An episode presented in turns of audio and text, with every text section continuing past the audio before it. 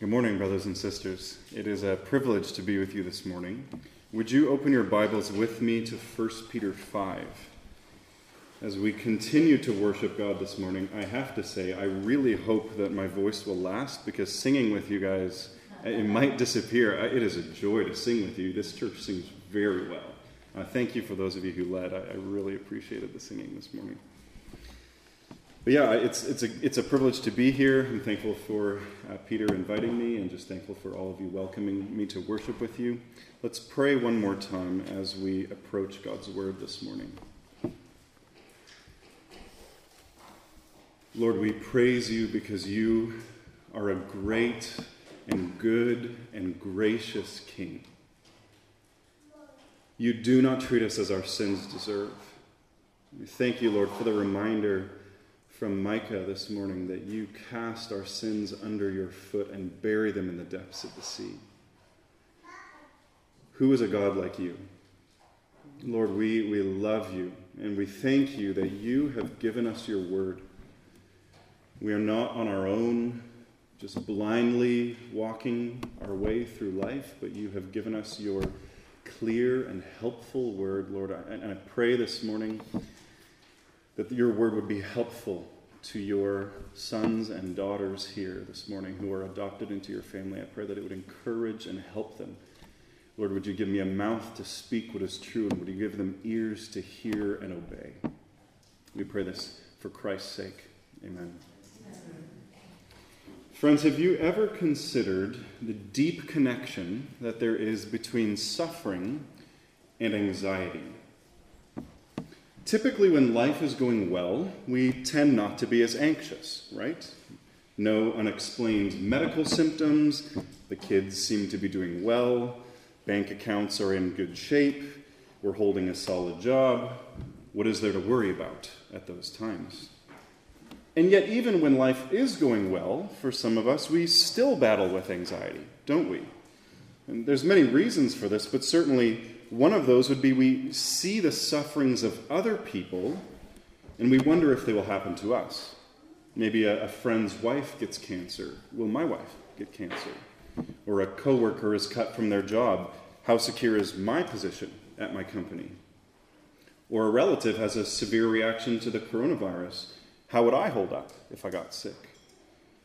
See, even here, the connection between suffering and anxiety is deep.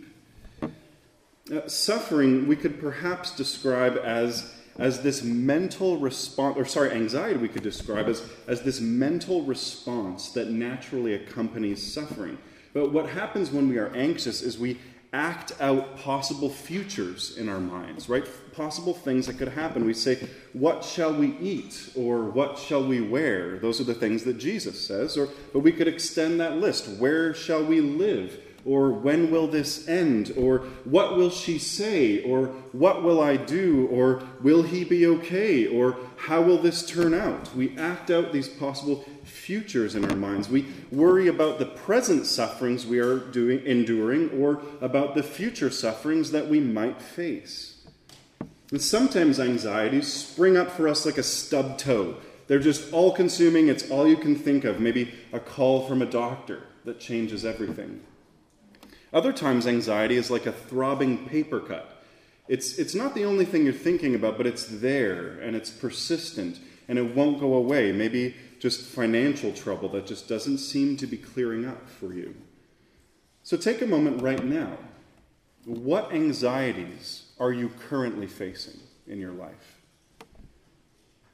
Whatever it is, whenever it happens, we are all tempted to turn towards anxiety in the midst, in the midst of our suffering, aren't we?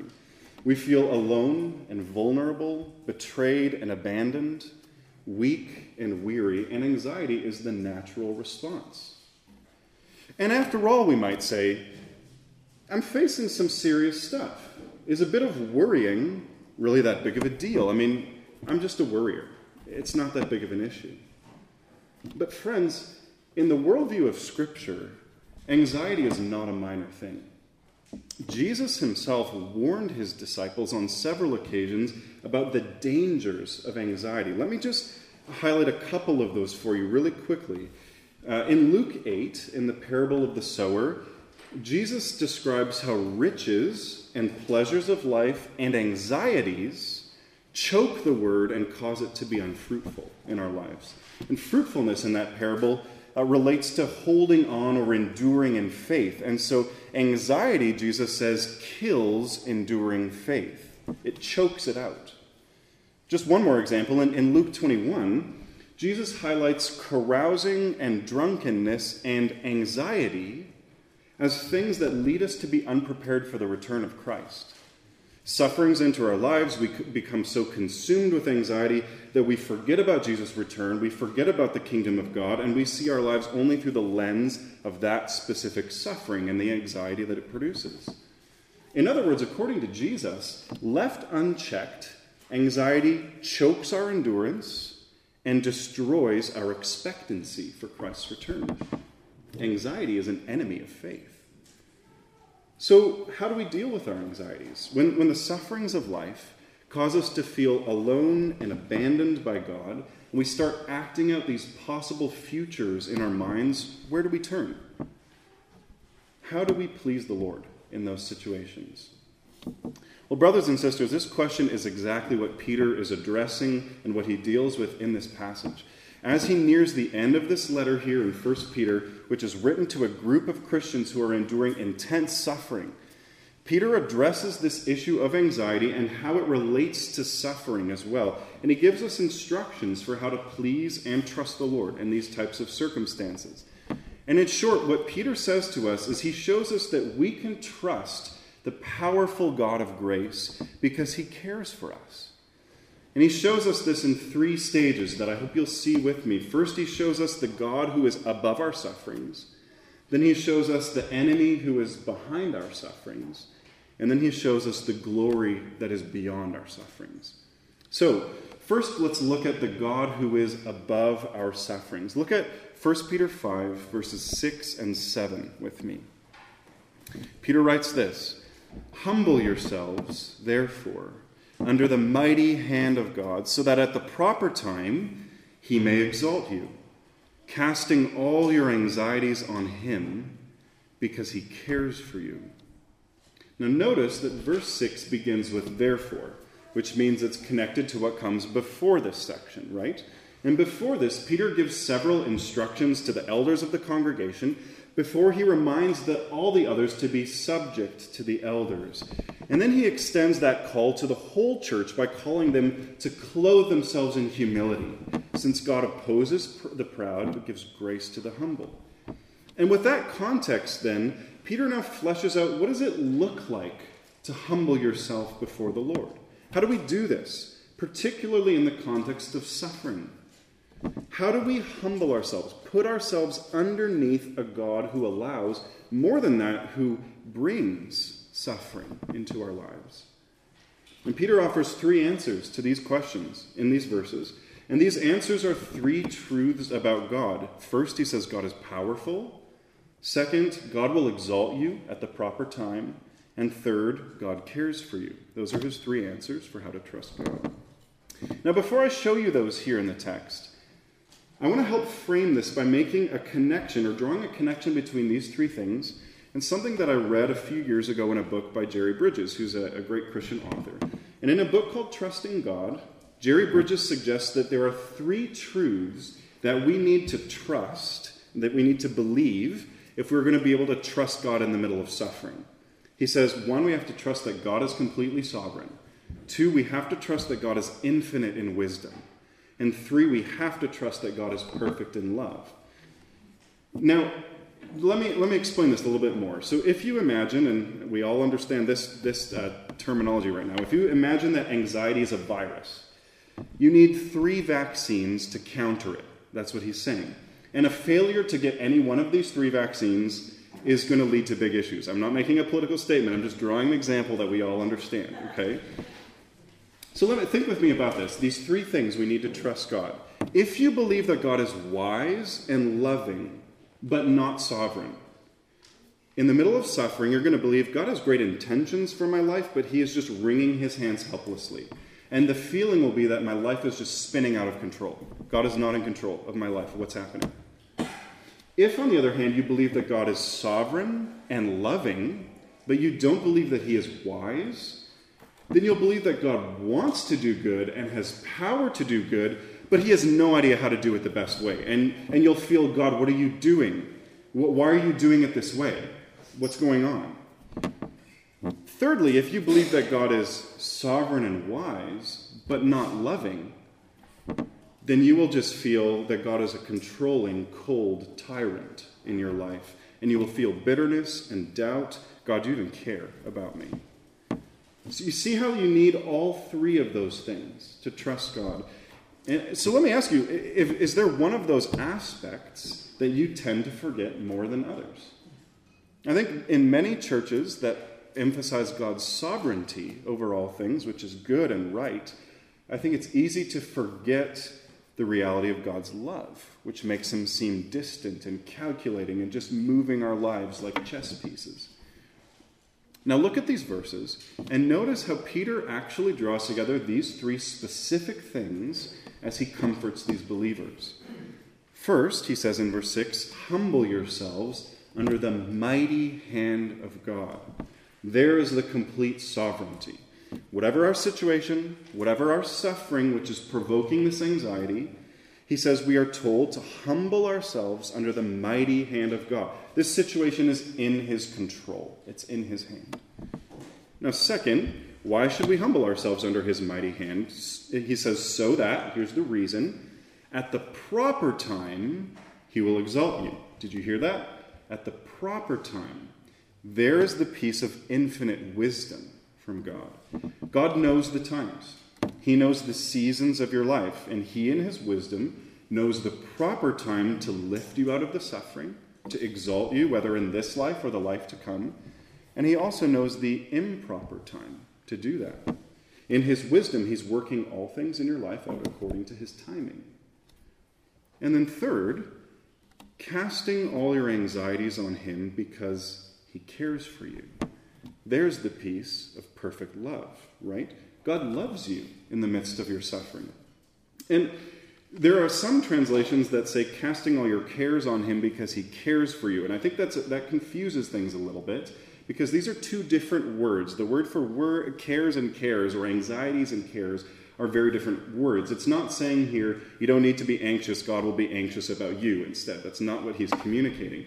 Instead, the word here for God cares for you let me show you what it means by showing you other places where it's used in the New Testament, okay? So in Luke 10, Martha comes to Jesus and says, Do you not care that my sister has left me alone? Or in John 10, Jesus says, The hired hand cares nothing for the sheep. Or in John 12, we, we learn that Judas did not care about the poor, he only wanted money. Or maybe the most helpful one of all, in Mark 4, Jesus is asleep in the boat and there's this big storm happening, and the disciples shake him awake and say, Do you not care that we are perishing? You see how that word functions? This is an idea of showing concern for something, taking something into account. God cares for you in the middle of your suffering. See how these three things come together like a triple vaccination against anxiety. God is mighty.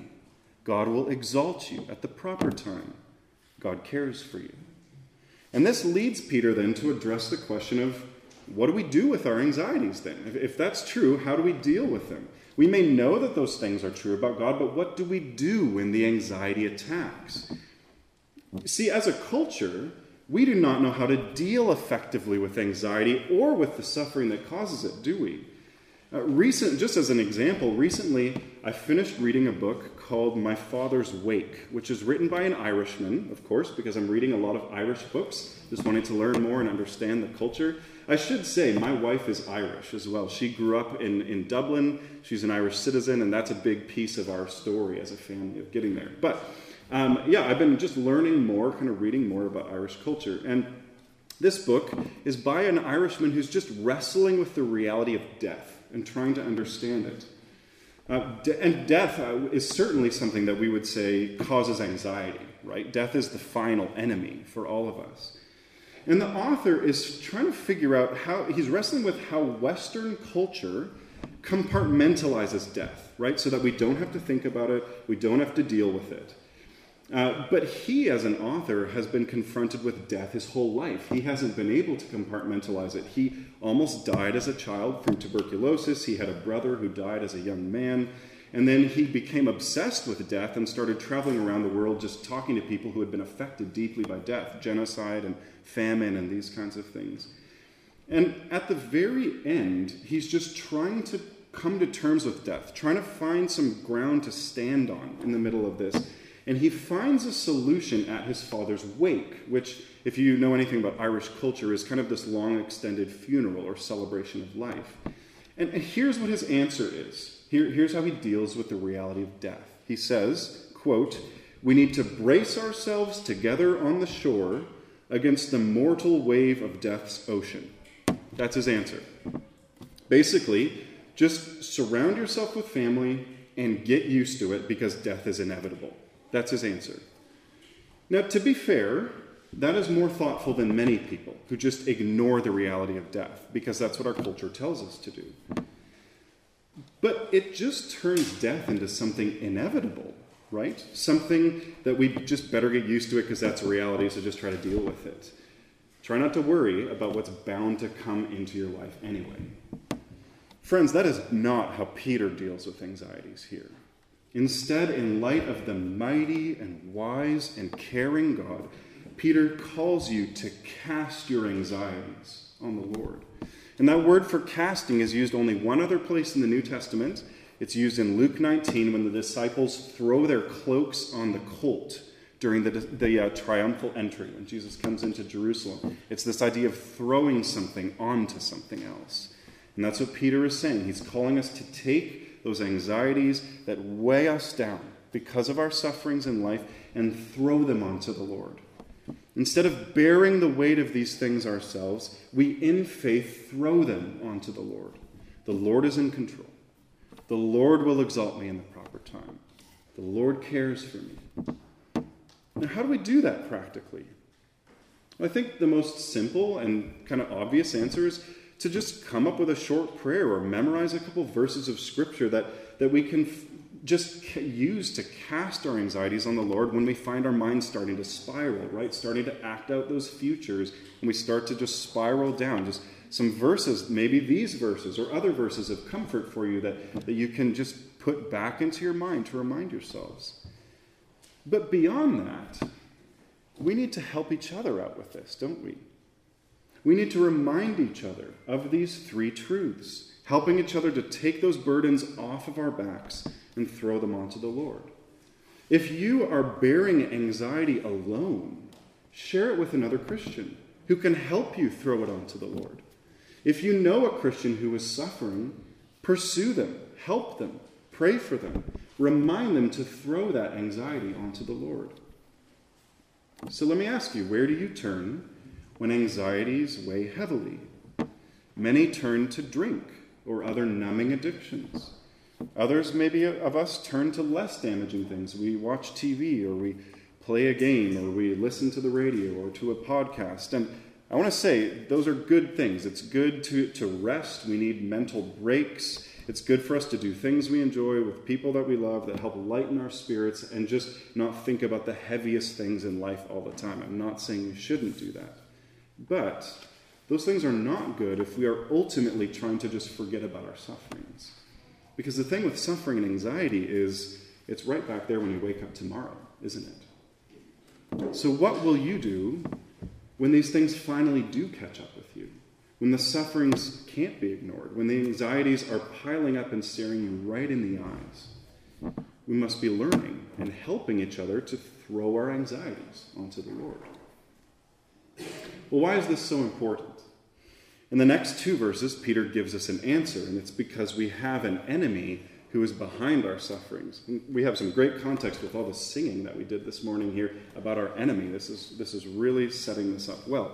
Look with me at verses 8 and 9. Be sober minded, be watchful. Your adversary, the devil, prowls around like a roaring lion, seeking someone to devour. Resist him, firm in your faith, knowing that the same kinds of suffering are being experienced by your brotherhood throughout the world. Peter reminds us here that not only is there a God who is above our sufferings, but there is an enemy who stands behind our sufferings.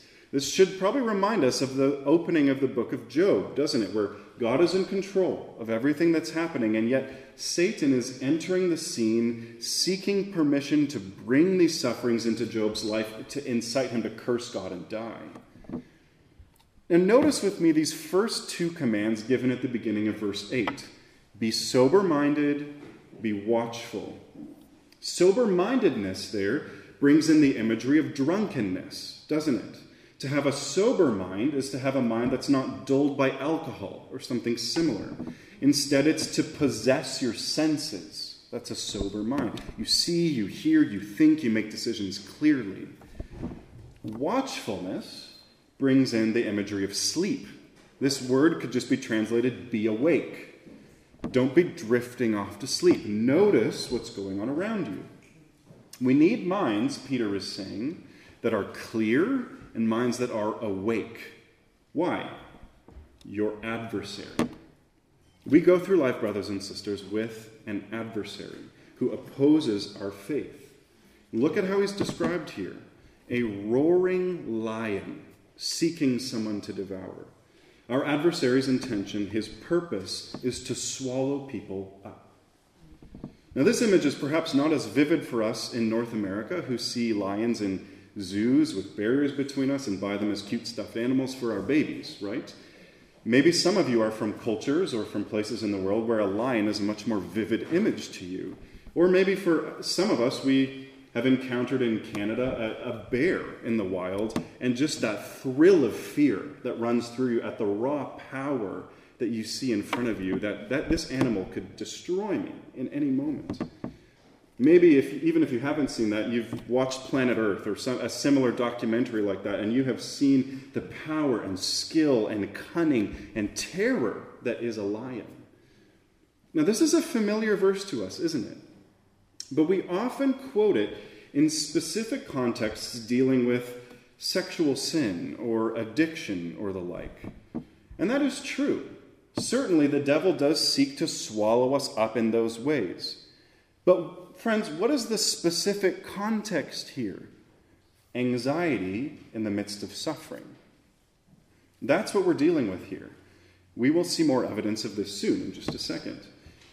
Now, maybe you've never associated Satan with your anxieties, right? Our culture just views anxieties or things that happen to us as cosmic accidents, right? And so we don't have much control over things that happen to us. It's just life in a dog eat dog, survival of the fittest world. And so when suffering comes and we respond with anxiety, it just feels natural to us, right?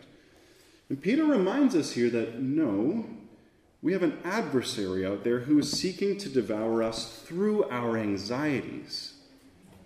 Remember, we said earlier that Jesus teaches that anxiety chokes our endurance and kills our expectancy for Jesus' return. And both of those things sound like things that Satan could get behind, don't they?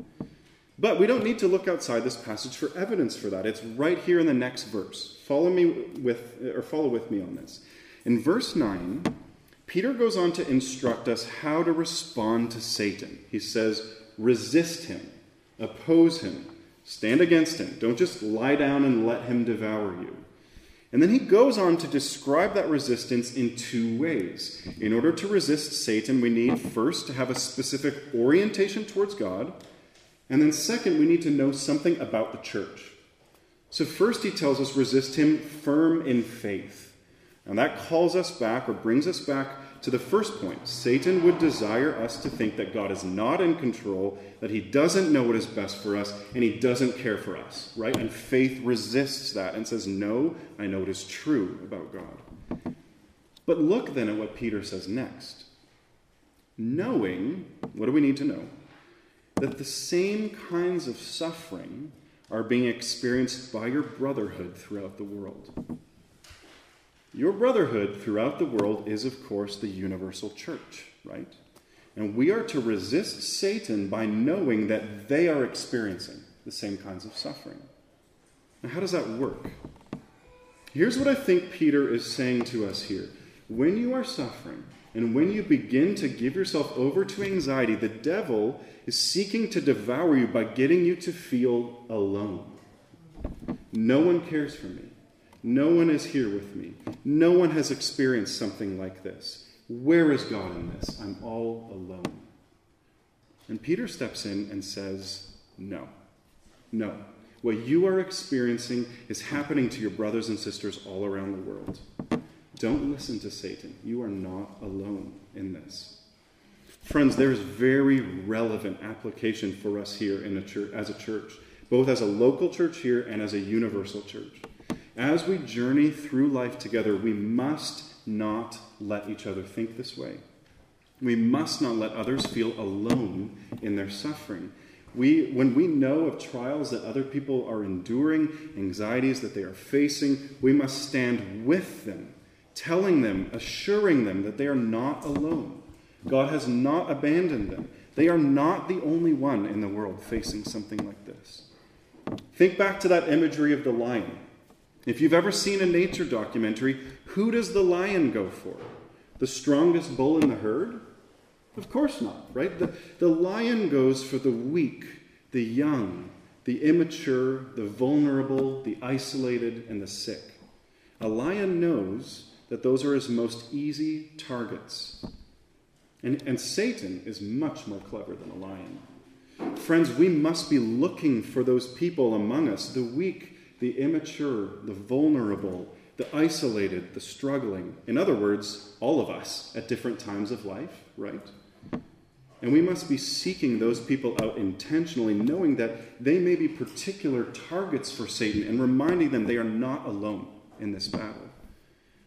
So, if any of you here are suffering alone, beginning to feel these things, giving yourself over to your anxieties, I encourage you speak with a trusted friend, or speak with your pastor.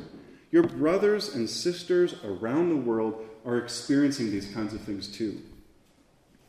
part of life's journey for Christine and I involved uh, multiple miscarriages before Owen was born, our first child. And as we began to share about these things with other people, we had multiple couples say to us that they had experienced the same and never told anyone. Many of them, for years, had never told anyone about the miscarriages they'd experienced. Friends, don't suffer alone like that. Share your burdens with other people so that they can help bear them with you and remind you to be sober and alert to Satan's devices, and so they can help you throw those anxieties onto the Lord together because he cares for you. Now, with all that said, just knowing that other people are experiencing the same kinds of sufferings doesn't give ultimate hope, doesn't it? Does it? Suffering together is better than suffering alone, but it's still suffering. And it doesn't sound like much of a final redemption to me. Is there an end to our suffering and our anxiety? Well, we've seen the God above our sufferings and the enemy behind our sufferings, and let's turn now finally to the glory beyond our sufferings. Look with me at verses 10 and 11. And after you have suffered a little while, the God of all grace, who has called you to his eternal glory in Christ, will himself restore, confirm, strengthen, and establish you. To him be the dominion forever and ever. Amen. And the first thing to notice here is that, unlike in the first two sections, there are no commands in this section. As Peter turns his focus onto the coming glory, he just spills out encouragement and affirmation. Commands and obedience are not the final word for us. The God of grace is the final word for us. And this is the way that he introduces this section. It's reworded a bit in our English, but God as the God of all grace. We suffer we struggle with sin. We often give ourselves over to anxiety, don't we? But God does not run out of grace. And notice how he goes on to describe the Lord, the one who called you to his eternal glory. Calling reminds us of God's past grace, doesn't it? How when we were still dead in our sins, unable and unwilling to come to God, he called us. And what did he call us to? Peter says, eternal glory. Life may be filled with suffering that provokes our anxieties right now, but God's intention for us is to share in eternal glory. But what's the assurance that we will receive that glory? I mean, if we look around our lives today, most of us see anything but glory. Well, notice those next two words in Christ. We are tempted to look at our circumstances and, and doubt that God cares, right? To doubt his wisdom, doubt his powerful hand. Suffering abounds, sin abounds, circumstances worsen, and we say, Where is the care that we are promised in verse 7? Friends, where do we see God's care, his grace on full display? In Christ. Where do we see his wisdom on full display? In Christ. Where do we see his power on full display? In Christ. In the trenches of our lives, he is the one to whom we look. The Savior of the world, the Savior of the church, the friend of sinners, the suffering servant who knows our pain, and defeated it once for all on the cross and now lives to intercede for his people. We are members of Christ's body, and so if God raised Christ from the dead and brought him to eternal glory, he will surely bring us to eternal glory as well.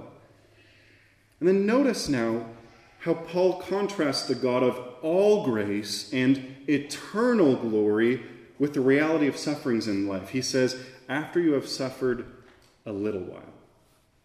Peter wants us to see our sufferings in perspective.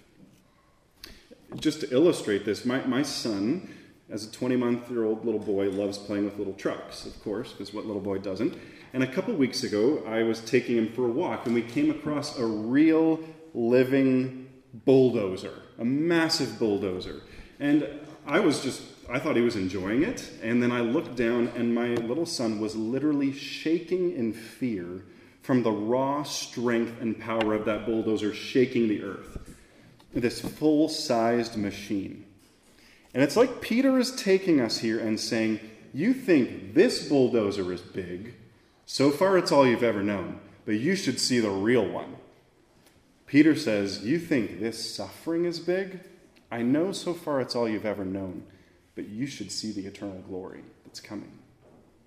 Friends, our suffering will not last forever. God is not calling you to trust Him eternally with your suffering.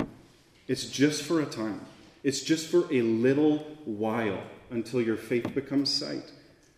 Brothers and sisters, this time of faith is coming to an end soon for you. Remember, faith does not carry on into heaven. Just think of the joy of faith no longer being a part of your life. All of God's promises right there before you, all of the time, forever. No more room for doubts, no questions, no struggles, no wondering, no anxiety. Your faith is sight. That is what is in store for you after just a little while of suffering. And as you journey your way there, you are not left to your own devices. Look how Peter ends this verse. This God, the God of grace, the God who called you to his eternal glory, he himself will restore and confirm and strengthen and establish you. This, brothers and sisters, is how God cares for you right now. Even today, in the middle of your suffering and anxieties, God promises he will mend and support and strengthen and establish you. So come, God calls to you, all you who feel broken he will mend you. Come, all who feel shaky, He will support you. Come, all who feel weak, He will strengthen you. Come, all who feel like their life has no foundation, He will establish you. And not only in this life, but the God of grace will do all of these things finally and ultimately when He brings you to eternal glory one day. How do we know that He'll do that? Look at verse 11. To him be the dominion forever and ever. That word dominion is actually the same word for power, God's mighty hand back in verse 7. That same, sorry, verse 6. That same God under whose powerful hand today you are humbling yourselves under, to that God belongs power forever and ever. Amen, says Peter. His power is arrayed in all of its eternal glory for you today in your suffering. So, brothers and sisters, as you face sufferings that provoke anxieties, remember there is a God above your suffering who cares for you. Remember, there is an adversary behind your suffering who seeks to devour you. And remember that there is a glory beyond your sufferings, that the God of all grace, the God to whom all power belongs, has called you to in Christ our Lord. Let's pray. Lord, we praise you that you care for us. And we pray in the words of that beloved Christmas hymn from our fears and sins, release us. Let us find our rest in thee. Amen.